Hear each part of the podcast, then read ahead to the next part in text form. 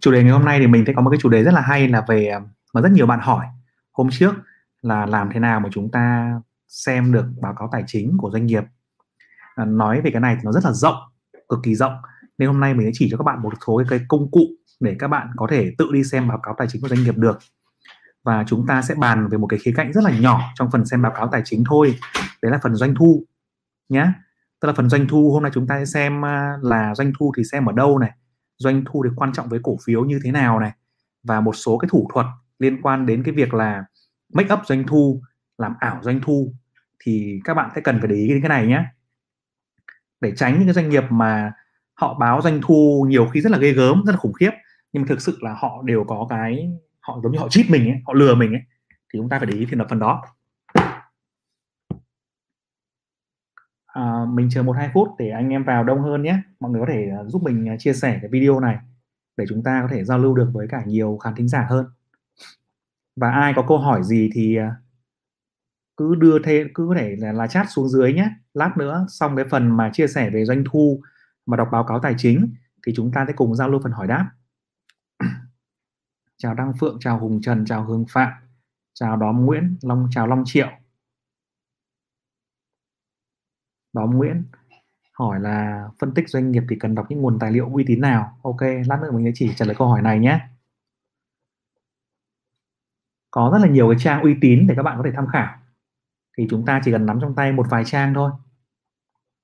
Ok.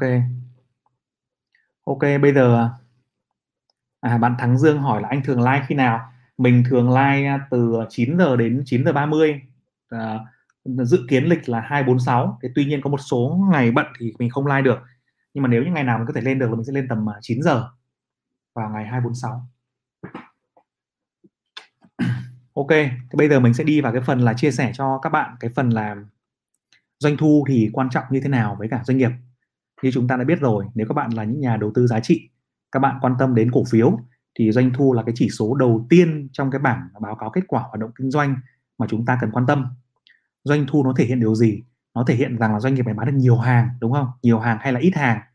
Và đặc biệt là trong tất cả những cái nhà đầu tư giá trị nổi tiếng như là Warren Buffett hay là Philip Fisher hay là những cái Benjamin Graham thì doanh thu doanh thu cần phải tăng trưởng hàng năm đấy tăng trưởng một cái điều đặn trong ít nhất là 3 năm 5 năm hoặc thậm chí dài hơn là 10 năm thì những doanh nghiệp đó mới đủ cái tiêu chí để chúng ta đưa vào xem xét thì có thể thấy là cái doanh thu là một cái trong những cái tiêu chí đầu tiên mà những cái nhà đầu tư tăng trưởng những nhà đầu tư giá trị khi mà lựa chọn cổ phiếu họ, sẽ họ sẽ xem vào. Đấy. Vậy thì chúng ta thứ nhất câu hỏi thứ nhất ở đây là chúng ta phải đi xem doanh thu ở đâu đúng không ạ? Và khi chúng ta xem doanh thu ấy thì chúng ta xem cái gì? Xem cái chỉ số nào của doanh thu xem như thế nào nhé thì mình sẽ chỉ cho các bạn câu hỏi thứ nhất là như vậy. Ở đây cái trang mà mình đang sử dụng ấy chính là cái trang stockbit.vn đấy trang stockbit.vn này các bạn có thể là đây mình chat vào màn hình này, này trang này là một trang các bạn có thể xem khảo sát. Thực ra có rất nhiều trang nhưng mà trang stockbit là một trang cũng khá đầy đủ. Đây ạ à, mình có nó đẩy vào comment đấy đó trang stockbit.vn này. Và mình lấy cái ví dụ là cái cổ phiếu HPG nhá. Cổ phiếu HPG trong trường hợp này. Cổ phiếu HPG rồi các bạn có thể vào trang stockbit.vn này. Các bạn gõ cổ phiếu HPG vào đây này và nó sẽ hiện ra cái phần à, rất nhiều thông tin. Và chúng ta bấm cái phần tài chính nhé. Bấm vào, vào phần tài chính này.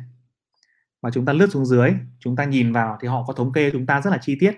Cái phần doanh thu của từng năm một 4 năm gần nhất 2017, 2018, 2019, 2020 và bốn cái quý, quý 1, quý 2, quý 3, quý 4 và tổng của cả năm là như này, đúng không ạ? Thì các bạn có thể thấy là cổ phiếu HPG có những cái sự tăng trưởng về doanh thu rất là ấn tượng. Đây là một đây là đạt được một trong những cái tiêu chí rất là quan trọng về mặt cổ phiếu tăng trưởng. 2017 là 46.000 tỷ này, 2018 là 55.000 tỷ, 2019 là 63.000 tỷ và 2020 tăng vọt lên 90.000 tỷ. Thì đây là một con số cực kỳ tốt cho thấy cổ phiếu HPG đang tăng trưởng rất là rất là mạnh về mặt doanh thu. À, chúng ta xuống dưới nữa chúng ta xem. Ở đây họ có một cái là cái tăng trưởng về doanh thu cái cái con số này rất là quan trọng này. Các bạn có thể nhìn thấy là ở đây họ có ước tính là tăng trưởng doanh thu của quý gần nhất là gì ạ? Tức là ví dụ chúng ta đang ở trong quý 1 thì chúng ta đọc được kết quả doanh thu của quý 4 đúng không? Thì quý 4 so với cả cái quý gần nhất là tăng trưởng là 43% quý gần nhì là quý gần quý trước đó tăng trưởng 63% còn trong 4 quý gần nhất tức là ví dụ như chúng ta đang quý 1 đi thì là quý 2, quý 3, quý 4 năm ngoái cộng với quý 1 năm nay là 4 quý gần nhất. So với cùng kỳ trước đó là tăng 41% con số rất là tốt còn trong một năm là tăng được 14% có thể thấy là HPG trong cho dù là cái năm à, rất là khủng hoảng đúng không ạ? Như là năm Covid thế mà họ vẫn đạt được mức tăng trưởng rất là ghê. Đấy và 3 năm ở mức độ tăng trưởng 3 năm thì họ tăng mức trung bình tức là một năm là tăng 24,5% đây là mức tăng trưởng trung bình về doanh thu rất là mơ ước của nhiều doanh nghiệp. Đó.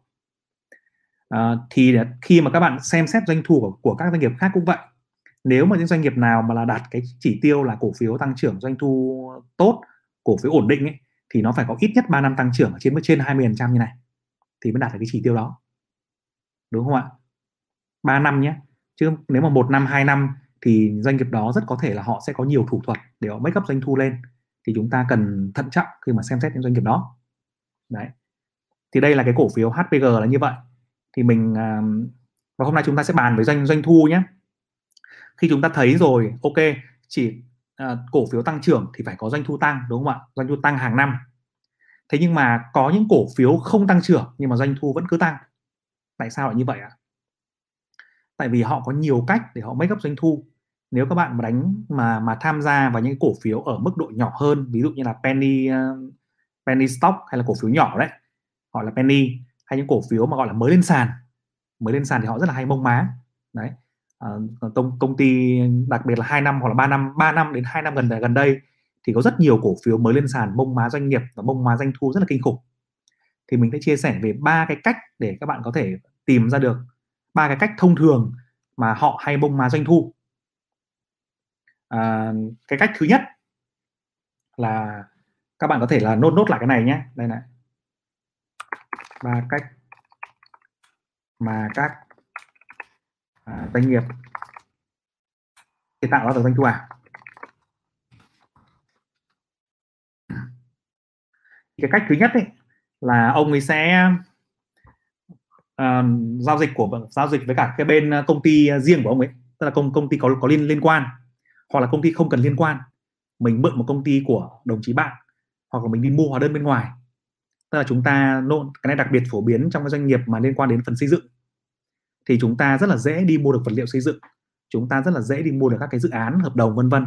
Và chúng ta mua giá là 9 tỷ chẳng hạn và chúng ta chỉ bán ra với giá là 9 tỷ 2 thôi, thì chúng ta đã tạo ra được cái dòng doanh thu rất là lớn trong doanh nghiệp rồi. Và chúng ta chỉ phải đóng đóng thuế một phần rất là nhỏ ở giữa thôi.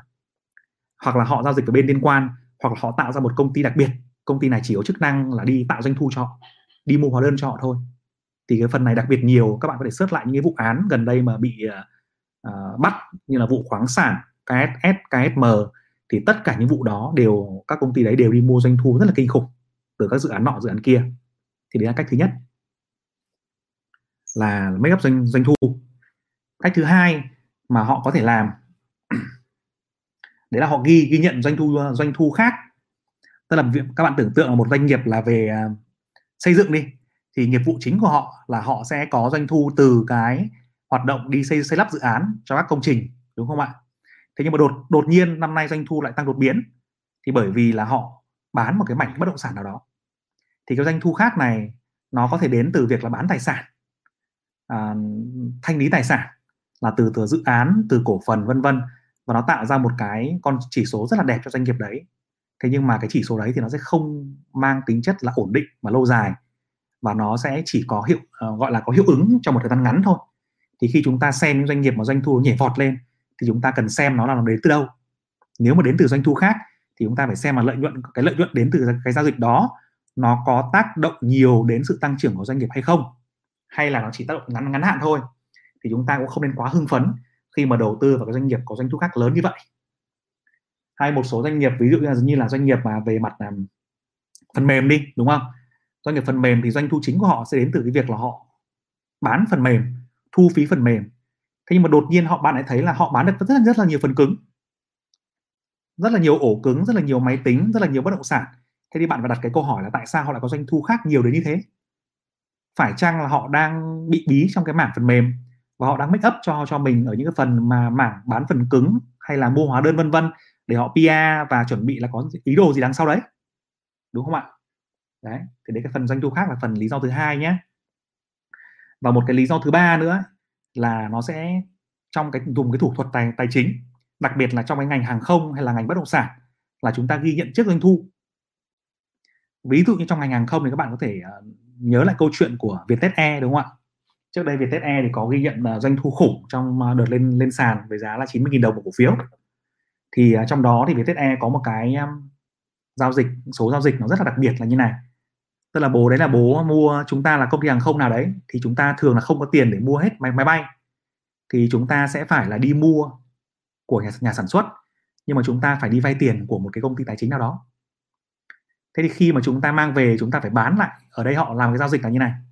Họ mua máy bay của nhà máy về họ bán lại cho công ty tài chính và họ ghi nhận cái tiền bán đó là doanh thu. Nhưng thực chất cái tiền bán đó nếu mà ghi nhận đúng thì nó phải nằm vào cái khoản là là khoản nợ. Nói máy bay để nghe nó hơi khó hiểu để tôi ví dụ cho bạn cái hình thức là mua cái ô, ô tô đi. Nôm na bây giờ chúng ta là chúng ta đang muốn chạy grab nhưng mà muốn chạy grab dạng vip. Và chúng ta đếch có tiền. Chúng ta phi ra chỗ gọi là Mercedes đúng không? Showroom Mercedes chúng ta mua con xe 3 tỷ. Chúng ta mua xe 3 tỷ mà chúng ta làm gì có tiền? Chính chúng ta chỉ có trong tay khoảng 500 triệu thôi. Thế xong chúng ta mang con xe Mac 3 tỷ đấy, mang đến một thằng gọi là công ty tài chính. Chúng ta bảo ơi tôi có con xe xịn này, bây giờ ông cho tôi vay 2 tỷ rưỡi. Thế nó bảo ờ bây giờ mày bán xe vào đây, mày làm cái giao dịch đi, mày bán xe 3 tỷ cho tao. Thế xong rồi tao đưa 3 tỷ đấy đấy cho mày. Mày mang 3 tỷ mày trả thằng showroom ấy. Thế còn hàng tháng thì mày chạy grab đi và mày trả tao mỗi tháng trăm triệu. Đúng không ạ? Thế tức là bạn nhìn thấy rõ ràng đây là bạn đang nợ nó 3 tỷ. Bạn đang nợ nó 3 tỷ và hàng tháng bạn phải bạn tạo ra tiền từ xe mẹ và bạn trả nó 100 triệu một tháng. Thế nhưng mà trong nếu bạn làm giống như Vietnet ấy, thì ngay lập tức bạn ghi nhận hoạt động kinh doanh là bạn vừa bán được cái xe 3 tỷ có lời. Đấy còn cái tiền mà tức là 3 tỷ đấy phi vào doanh thu luôn. 3 tỷ phi thẳng vào doanh thu luôn. Thế còn còn tiền 3 tỷ đấy bạn mang đi trả nợ thì nó không nói đến đúng không ạ? Nó không cần nói đến. Nó chỉ biết nhà đầu tư nhà đầu tư chỉ biết là ui doanh thu 3 tỷ cao vãi thế là phi vào mua. Thế còn hàng tháng thì bạn mang tiền 100 triệu đi trả nợ là việc của bạn. Đó. Thì đấy là ba cái cách mà những cái doanh nghiệp mà họ phổ biến mà họ thường tạo ra doanh thu ảo. Một là họ à, tạo ra từ những doanh nghiệp mà doanh nghiệp ảo hoặc doanh nghiệp có có có liên quan giao dịch lòng vòng. Hai là họ ghi nhận trước doanh thu như trong trường hợp của một số hãng hàng không hay là bất động sản. Và ba là họ à, à, bán tài sản doanh thu khác. Đấy. Ok thì mình cũng uh, rất là hy vọng cái phần mà chia sẻ về doanh thu này có thể cho các bạn một số đặc đặc biệt là những bạn F0 ấy có một số cái nhìn nó nó nó rõ ràng hơn và nó khách quan hơn đa chiều hơn về doanh thu của, của doanh nghiệp nhé. Rồi. Bây giờ thì mình sẽ đi vào cái phần là hỏi hỏi đáp để giao lưu với anh em. bạn Thắng Dương. Rồi bạn Xuân Hoàng. À, khóa học chứng khoán phái sinh bao giờ bắt đầu? Cái khóa này của mình ở trên Facebook thì có thời gian là mùng 1 tháng 4 nhé. Mùng 1 tháng 4 Hoàng này Hoàng Thanh Xuân nhé. Có thể lên Facebook để à, tìm hiểu thêm. Chào bạn à, Hường Phạm. Bạn Đóm Nguyễn này. Phân tích doanh nghiệp thì cần đọc những nguồn tài liệu uy tín nào vậy cú? À, phân tích doanh nghiệp thì bạn cần đọc những cái nguồn tài liệu uy tín. Ngay cái trang của mình gửi trên đây ấy, là trang Stockbit ấy là một trong những cái trang tin cũng khá là uy tín của thị trường. Trang này thì nó tồn tại được mười mấy năm rồi từ hồi mình mới bắt đầu đến giờ là khoảng chừng à, sau đó họ làm một chút thì đến giờ họ tồn tại khoảng hơn chục năm rồi. Và họ cũng là một trang chi tin rất là uy tín. Ngoài ra những cái trang thông tin của những công ty chứng khoán lớn như là top 10 thì bạn có thể bạn có thể tin tưởng được. SSI, VN Direct, VCBS thì bạn vào đó họ đều có gọi là thu thập đủ các cái thông tin của các doanh nghiệp. Ví dụ như là báo cáo tài chính ví dụ như là các cái thông tin về công bố thông tin những cái bản phân tích ngành phân tích công ty thì họ đều có. Thì bạn cứ vào những top những công ty chứng khoán lớn nhé và bạn vào những trang như này. À, cà phê cũng là một nguồn à, ok nguồn đáng tin cậy. Tuy nhiên cái chỉ số ở cà phê thì nó không có cái chỉ số giống như của Stockbit. Thế cho nên là cái um, việc mà à, chờ mình chờ mình một chút. Cái việc mà mà mà à, có cái chỉ số hoạt động chỉ số sinh lời chỉ số chỉ số tăng trưởng ấy như mình vừa xem ở Stockbit ấy nó là đây chỉ số dưới này này. Nó ít cho nên là bạn sẽ khó xem hơn. Nên là mình khuyên bạn nên vào những trang lớn của công ty chứng khoán và của Stockbit để xem nhé ok. Chờ mình một chút. Để mình share lại cái màn hình ờ, bên này về cái à, video cũ để xem cho nó vui. Ok. Rồi, chào Long Triệu, chào Thắng Dương. Thắng Dương nãy mình trả lời rồi nhé. Là mình sẽ clip vào 9 giờ đến à, 9 giờ 30 của 246 rồi. Vinh Phạm, trang này rất hợp với phương pháp can slim. Đúng rồi bạn, rất là hay. Chào Huỳnh Quốc Cường nhé các bạn có những câu hỏi để mình có thể là chat xuống phần comment và chúng ta sẽ giao lưu với nhau, chia sẻ với nhau phần câu hỏi nhé. Đặng Tuấn Anh hỏi một câu rất hay này. Tại sao lại, tại sao lại là 3 năm, chứ không phải là 4 năm hay là 5 năm? Thực ra trong trường hợp này nếu bạn tìm ra một doanh nghiệp ấy mà có đủ tiêu chí là 4 năm hoặc 5 năm mà tăng trưởng tốt như thế thì càng tuyệt vời. Thế nhưng mà không có nhiều doanh nghiệp như vậy, đúng không ạ? Thế cho nên là chúng ta sẽ mở rộng cái phạm vi ra bằng cách chúng ta hạn chế 3 năm thôi. 3 năm thì cũng là đủ dài rồi. 3 năm thì cũng sẽ giúp cho bạn được ừ, thoát khỏi được những cái bọn mà làm làm giá chạy doanh thu ảo rồi. Và nếu mà bạn mà đi sâu hơn, bạn muốn tránh hoàn toàn và phân tích được cái dòng doanh thu ảo ấy, thì bạn nên xem kỹ hơn về cái dòng dòng tiền, về cái khoản phải thu, đúng không ạ? Tức là khi bố mà bán được doanh thu ảo ấy, thì bố sẽ xuất hiện những khoản phải thu. Thì chúng ta xem những khoản phải thu kỹ đấy, nó có tương xứng với khoản doanh thu không? Chúng ta xem cái dòng tiền nó thu về nó có tương xứng với doanh thu không? Nếu nó không tương xứng thì chắc chắn là có vấn đề rồi, chúng ta đi mò mẫm tiếp, đúng không ạ?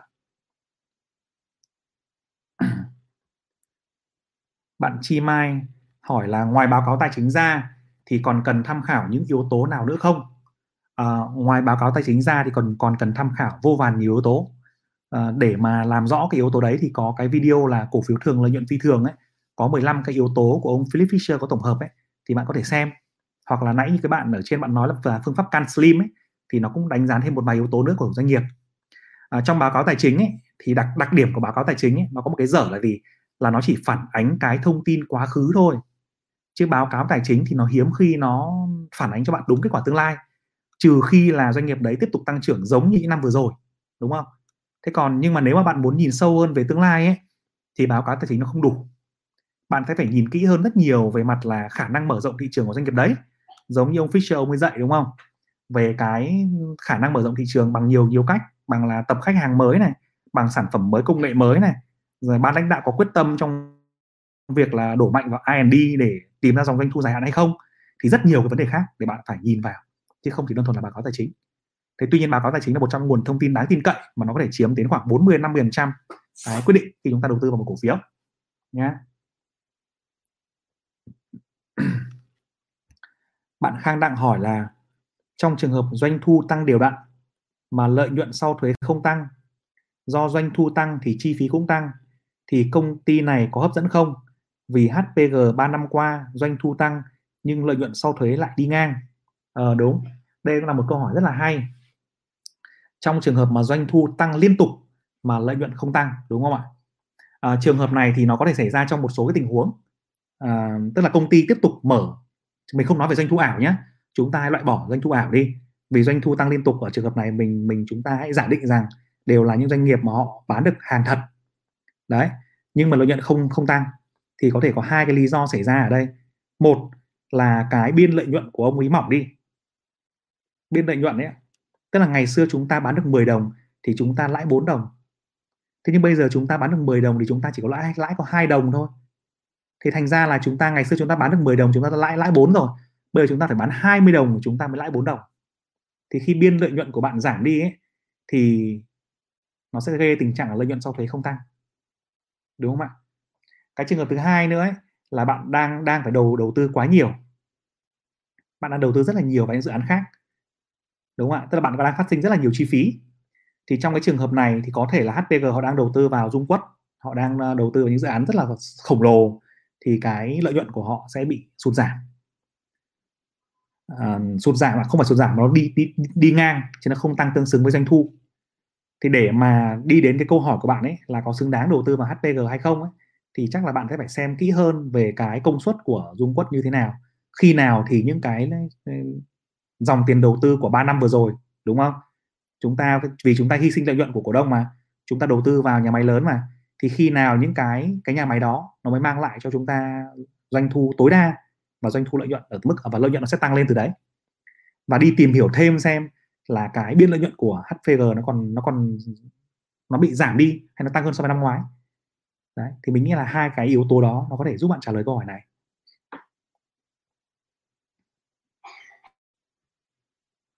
có bạn Đỗ Thu Anh Thương hỏi là học chứng khoán phái sinh trước khi học chứng khoán cơ sở có được không ạ? À, được bạn nhé. À, chứng khoán phái sinh và chứng khoán cơ sở thì nó cũng gọi nôm na nó là chứng khoán thôi. Nếu mà còn nếu mà tính cách của bạn ấy mà phù hợp với cả cái à, việc là đầu tư thận trọng này, đầu tư vào cổ phiếu giá trị này, đầu tư ờ, lâu dài và không có nhiều thời gian quan tâm đến thị trường thì bạn nên đầu tư chứng khoán cơ sở. Còn nếu bạn thực sự quan tâm đến thị trường và muốn kiếm tiền ngay cả khi thị trường giảm giá, đúng không? Hay thị trường sập sinh giảm giá và bạn muốn giao dịch một cách rất là năng động và có đòn bẩy cao lợi nhuận cũng cao hơn thì bạn nên quan tâm đến chứng khoán phái sinh bạn Huy Nguyễn hỏi là cú cho mình hỏi cách phân bổ danh mục đầu tư với ạ? Cái phần mà phân bổ danh mục đầu tư ấy, thì nó sẽ phụ thuộc vào chính cái chính cái mục tiêu đầu tư của bạn. Đúng không ạ? Mục tiêu đầu tư của bạn này và cái khả năng chấp nhận rủi ro của bạn này. Ví dụ ví dụ bạn đang là một nhà đầu tư ờ, bạn đang là một dân người làm ở văn phòng và có mức lương ổn định, bạn không muốn đầu tư quá rủi ro, bạn chỉ muốn là trong tương lai khi mà chúng ta lấy vợ lấy chồng, đúng không? Chúng ta lấy vợ, chúng ta sẽ có đủ, có tiền để chúng ta bắt đầu mua nhà, chúng ta sẽ có tiền để mua xe và sau đó là chúng ta sẽ bắt đầu dành tiền để khi mà về già chúng ta không cần phải quan tâm đến quỹ lương hưu bố con thằng nào hết. Chúng ta tự trả lương hưu cho chúng ta. Đó. Thế thì bạn sẽ cần, có vẻ như là bạn sẽ chỉ cần mức đầu, mức lợi nhuận ở mức khoảng chừng 15% đến 20% một năm, đều đặn trong dài hạn. Cái mức này thì trong vòng khoảng chừng 13 năm thì tài sản của bạn tăng gấp 10 lần. 13 năm tăng gấp 10 lần nhé. Thế thì bạn sẽ phân bổ cổ bạn sẽ phân bổ để mà đạt được cái mức đó thì lúc đó cái nhà tư vấn đầu tư ấy, họ sẽ khuyên bạn là ok bây giờ cái mức độ rủi ro của anh là là mức chấp nhận rủi ro của anh là thấp. Mức độ kỳ vọng lợi nhuận của anh là 15% đến 20% vậy tôi sẽ đi tìm những cái tài sản nào đáp ứng được cái mức sinh lời đó và có cái mức rủi ro đó để tôi tìm kiếm phân bổ danh mục cho anh. Đúng không ạ? Thì bắt đầu họ đi chọn những cái tài tài sản à, ví dụ như là chứng khoán có mức độ sinh lời bao nhiêu mức độ rủi ro là bao nhiêu? Ví dụ như là vàng ví dụ như là bất động sản ví dụ như là trái phiếu và một phần là tiền gửi nữa. Thì khi đó thì bạn mới trả lời được cái khi đó họ mới trả lời được cái câu hỏi của bạn là phân bổ bao nhiêu tiền vào chứng khoán bao tiền vào trái phiếu bao tiền vào vàng. Đấy. Thì còn trong cái trường hợp trước chúng ta phải đưa ra một cái con số rất là cụ thể trong cái trường hợp này chúng ta mới đưa ra được cái cái câu trả lời và phải kèm thêm một cái sự phân tích về từng cái thị trường nữa. Đó. rồi ạ, có bạn là Studicam TOEIC là hỏi là, mọi người ơi, có nên vào thị trường lúc này không nhỉ? Nghe nâng nô lên một ca có thật không mọi người? Thì à, vào hay không vào là do bạn chứ, đúng không? Có người vào thì vẫn có người ra mà có người ra vẫn có người vào mà. Thị trường thì một ngày vẫn giao dịch liên tục ấy. Thì chúng ta nên tự đưa ra quyết định cho chính mình chưa hỏi câu hỏi này thì lúc, đến lúc mà người ta chạy, mình chạy không kịp đâu, nha nên là Steadicam phải nhớ là tự đưa ra quyết định cho chính mình còn cái việc mà nâng lô lên một nghìn có thật không mọi người thì cái này thì mình đang thấy là đang tạm dừng rồi, chứ chưa chưa tiếp tục đâu đang tạm dừng, chưa có thông tin gì mới để tiếp tục cả Ừ. Anh Trần 2020 hỏi là chỉ số P trên E bao nhiêu là tốt? PE 5 đến 30 là hợp lý không? PE càng cao thì không tốt, đúng không ạ? Đúng đúng rồi. Tỷ số PE cao thì tức là không tốt, đúng không? P trên E tức là gì? Tức là giá trên cho earning per share hay nôm na là cái giá cổ phiếu chia cho cái lợi nhuận kiếm được của một cổ phiếu đấy. Tức là công nếu bạn mua một cổ phiếu đấy của công ty ấy thì hàng năm bạn sẽ được lời bao nhiêu bao, bao nhiêu tiền Đấy, ví dụ cổ phiếu đó giá 10.000 mà một năm chúng ta lời được 2.000 trên cổ phiếu ấy, thì quá tốt đúng không nhưng mà giá tăng vọt lên 30.000 thì một năm cổ phiếu đấy vẫn mang về 2.000 nhưng mà vì thị trường đẩy giá nó cao lên quá rồi cho nên giá của nó không còn hợp lý nữa. Giá PE lúc đấy là thành 15 rồi. Còn bây giờ mình bảo là P trên E bao nhiêu là tốt nhá. P trên e 3 bao nhiêu là tốt thì nó cũng phụ thuộc phụ thuộc vào hai yếu tố. Yếu tố thứ nhất là cái PE chung của thị trường. Yếu tố thứ hai là PE của cái ngành đấy. Ví dụ PE, PE của VN Index bây giờ nó đang khoảng chừng là 16 đến 17 rồi thì nếu cái PE trên E cổ phiếu của bạn ấy mà thấp hơn của VN Index ấy thì có vẻ như cổ phiếu của bạn đang rẻ hơn các cổ phiếu khác trên thị trường. Đúng không? Còn nếu PE trên E của bạn của cổ phiếu bạn đang quan tâm nó lại cao hơn index ấy, thì cổ phiếu của bạn có vẻ như đang đắt hơn cổ phiếu khác trên thị trường. Đúng không ạ? Yếu tố thứ hai là bạn so sánh với trung bình ngành. Thì bạn cần biết là P trên E của cái ngành của bạn ví dụ như là ngành xây dựng đi. Nếu PE của cả ngành đang là 10 lần thì cổ phiếu của bạn mà có P trên E thấp hơn thì của, của ngành đó tức là cổ phiếu đấy PE rẻ còn cổ phiếu của bạn có PE cao hơn cái ngành đó thì tức là cổ phiếu của bạn là có giá cao đúng không ạ?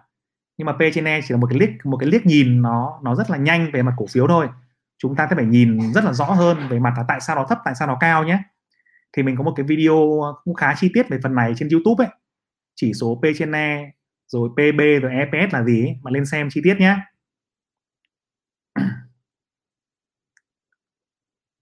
có bạn AT võ. À, thế như là anh Cú ơi làm sao để tìm được cổ phiếu tiềm năng trên thị trường chứng khoán Việt Nam khi mà CAC không biết là câu này là gì? Chắc là AT võ phải hỏi lại thôi. À, Nghĩa Trinh hỏi là anh có khóa học nào cho người mới bắt đầu không ạ? Mình có một cái khóa học dành vỡ lòng dành cho các bạn nhà đầu tư F0 mà muốn chơi chứng khoán phái sinh đấy. Bạn có thể lên fan fanpage nhé lên fanpage hoặc để lại comment để mà à, để lại lên fanpage để xem thông tin chi kỹ hơn ở lên fanpage của mình. Ngành ngân hàng đầu tư giá trị dài hạn giờ vào có ok không anh? Cái ngành ngân cái câu hỏi này thì có hai ý.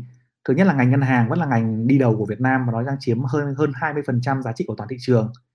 Và chưa kể là nó đang có cái biên lợi nhuận cũng rất là tốt khi mà thị trường đang à, có mức lãi suất lãi suất huy động thấp cộng với cả cái lãi suất cho vay vẫn đang duy trì ở mức cao cao thì nó vẫn là là, là ngành dẫn đầu nhé còn bây giờ vào hay không vào thì mình mình không biết. Cái này nó thật là mình không biết. Mình không thể trả lời câu này được. Nguyên tắc của cú là không tư vấn là vào hay không vào. À, bạn Vinh Phạm hỏi một câu rất hay này. Làm sao để xác định lợi thế cạnh tranh hay con hào kinh tế của những doanh nghiệp phức tạp như FPT, HPG ờ, rất là hay. À, để Warren Buffett hay là ông um, ông ông gì mà phương pháp đầu tư 4 4M ấy?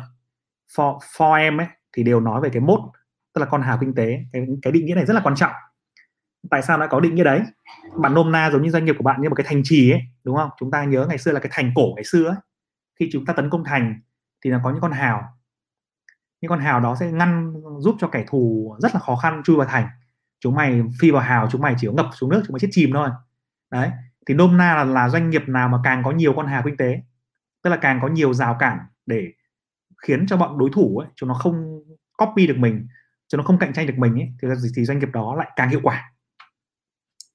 Thế bây giờ là làm thế nào để mà xác định được lợi thế cạnh tranh hay con hào kinh tế của những ông như là FPT, HPG ấy thì bạn phải phân tích khá là sâu về cái um, nó gọi là mô hình kinh doanh của nó. Mô hình kinh doanh thì nó sẽ có những cái cái đi sâu hơn về mặt thuật ngữ ấy, thì nó có những cái giống giống như là phân tích lợi thế cạnh tranh của của Michael Porter ấy, nó Five Firefox ấy, mô hình Firefox hoặc bạn có thể dùng Canvas. Mô hình Canvas để bạn tìm ra các lợi thế cạnh tranh của cái doanh nghiệp đấy. Thế xong rồi bạn à, sẽ phải làm một bài phân tích rất là kỹ. Xem bắt đầu bạn sẽ bắt đầu từ cái việc là bạn sẽ xác định ra là con FPT này nó có doanh thu đến chính từ đâu. Doanh thu chính từ đâu là những phần lớn này. Thứ hai là những cái công nghệ mới nhất của nó là cái gì? Thế sau đó bạn phải phân tích cái lợi thế của công nghệ đó, của nguồn doanh thu chính đó, nó còn tồn tại lâu dài trên thị trường nữa hay không? Có doanh nghiệp nào khác ừ, có thể copy điều đó, có doanh nghiệp nào khác có thể là thay đổi điều đấy? Thì khi đó thì bạn mới tìm được câu trả lời. Cái này mình nói hơi khó hiểu để mình nhớ lại một ví dụ khác. Ở đây có ví dụ rồi. Ví dụ nhé như ông thế giới di động. Bạn đã nhìn biết rồi đúng không? Ông thế giới di động, ông ấy có một cái mô hình kinh doanh cực kỳ tuyệt vời là mở các cửa cửa hàng bán lẻ. Và ông ấy xác định ông là người số 1 trên thị trường. Ông ấy dùng tiêu chí là ban đầu là đi, là mở rất là nhanh. Thế xong sau đó thì ông dùng một cái tiêu chí là xác định phục vụ và xoay khách, lấy khách hàng làm trọng tâm và đẩy văn hóa doanh nghiệp lên làm số 1 thế và ông bạn biết rồi đúng không? Ông FPT này và ông Viettel Store này mở ra đứng ngay thứ hai và thứ ba. Tức là gì ạ? Ông thế thế giới động mở ở đâu thì FPT mở ngay bên cạnh và copy B y nguyên những cái gì mà thế giới di động làm sang bên FPT thế nhưng mà họ không copy được một số thứ rất là quan trọng mà mình có thể gọi là con hào của thế giới di động. Đó là cái văn hóa doanh nghiệp và cái hệ thống của thế giới di động.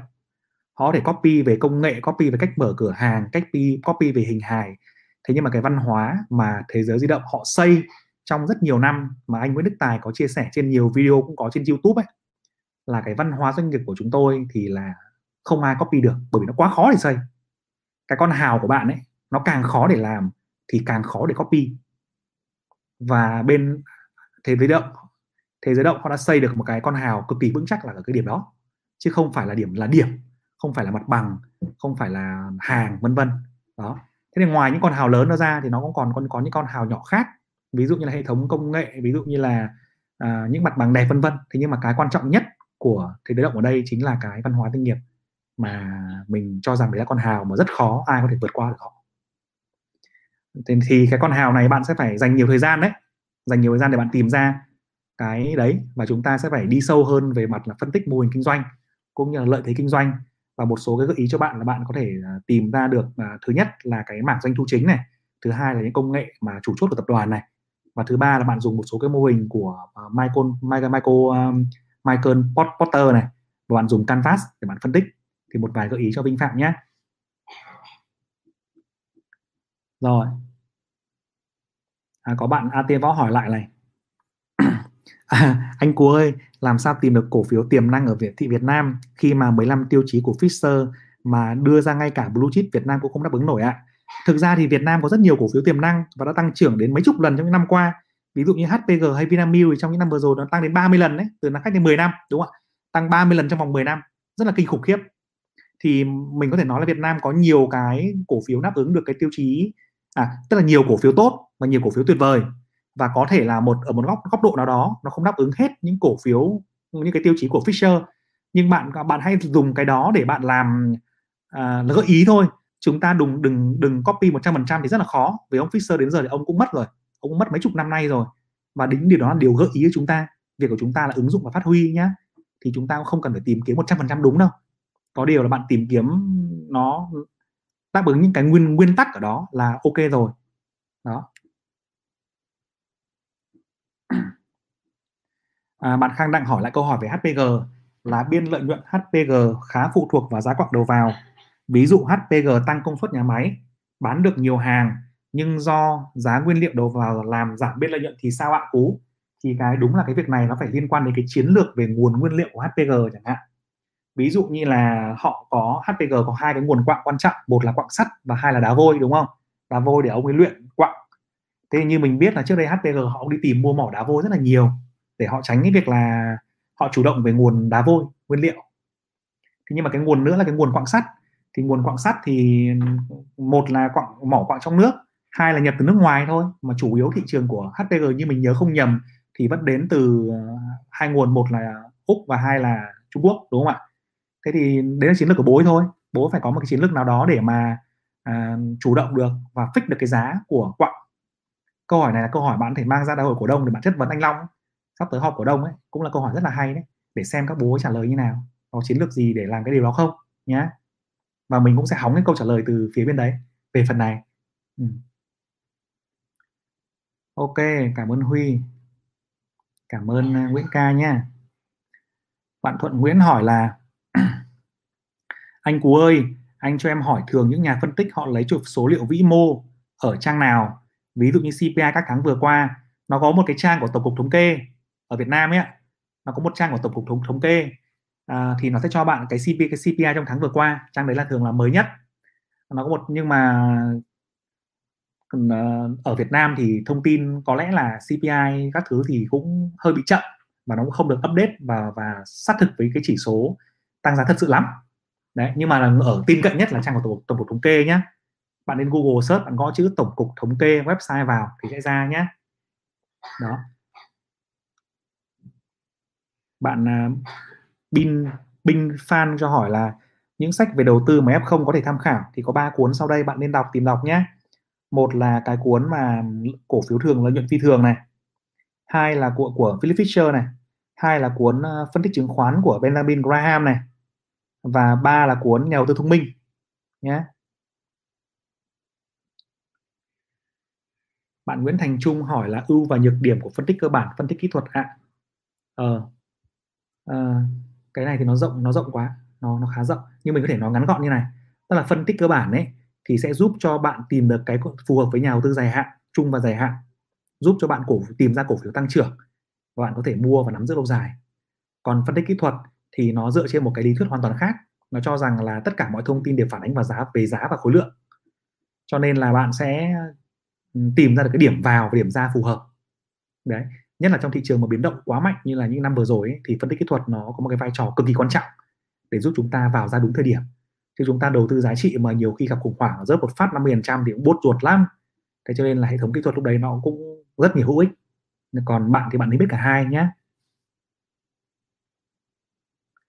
Bạn Kid Crazy hỏi là bây giờ mua du lịch thấy ok không anh? Uh, du lịch mình nghĩ là đã sắp tới sẽ có tiềm năng bởi vì khi mà chúng ta có ờ, vaccine và chúng ta có cái những cái phương phương pháp phù hợp rồi thì ngành du lịch sẽ tăng trưởng trở lại. Thế nhưng mà nó sẽ liên quan đến định giá đúng không ạ? Ngành du lịch và ngành hàng không cũng là cái ngành mà sẽ bắt đầu hồi phục. Nhưng mà hồi phục đến đâu hay là bây giờ hồi phục có nhanh không hay là những cái tai biến đợt vừa rồi nó vẫn còn ở Mỹ thì chúng ta phải nhìn kỹ vào từng doanh nghiệp một. Bạn Cương Huynh hỏi là nếu mình đầu tư dài hạn thì có quy định khối lượng cổ phiếu mua tối thiểu không ạ? À, không bạn ạ. Còn bạn mua theo lô thôi. Trên sàn à, uh, HOSE bây giờ là 100 cổ phiếu. Họ nâng lô từ 10 đến 100. HNX là 100 cổ phiếu. Còn bạn mà muốn mua lẻ thì bạn có thể đến công ty chứng khoán thì họ có dịch vụ là bán lẻ cổ phiếu cho bạn. Không không quan trọng nhé. À, quân Lê hỏi một câu là hay này. Là anh Cú ơi, khi mà công ty không trả cổ tức thì tiền đấy sẽ đi đâu? Ờ có những thằng công ty nó không trả nó làm ra có lợi nó hứa với cổ đông nó trả cổ tức nhưng mà nó không trả cổ tức thật. Thế tiền đấy sẽ đi đâu? Tiền đấy nó vẫn nằm cho công ty đấy. Và công ty đấy nếu mà họ là công ty tử tế thì họ sẽ mang tiền đấy đi đầu tư vào dự án để công ty tiếp tục tăng trưởng. À, ví dụ như công ty của Warren Buffett ông ấy chưa bao giờ trả cổ tức. Ông ấy chưa bao giờ trả cổ tức trong hơn 60 năm qua. Đúng rồi hơn 60 năm qua ông chưa bao giờ trả cổ tức. Tức là tất cả tiền làm ra đều được tái đầu tư thế còn nhà đầu tư mà không muốn thì họ có thể bán lại cổ phiếu. Đó là công ty đặc biệt. Thế nhưng mà đa phần những công ty khác ấy, thì họ lại mang cổ tức đấy họ làm việc khác không hiệu quả thì chúng ta sẽ bị thiệt thòi. Đấy. Ok thì ờ, hôm nay thì thời gian của mình cũng không còn nhiều. Rất cảm ơn anh em đã tham gia cái buổi mà livestream này. Nếu mọi người có câu hỏi gì và thông tin gì cần giao lưu với cú thì có thể là để lại cái thông tin ờ, trên ờ, fanpage nhé. Và gặp lại anh em vào trong buổi thứ tư tới xin chào mọi người và tất cả chúc tất cả anh em ngủ ngon.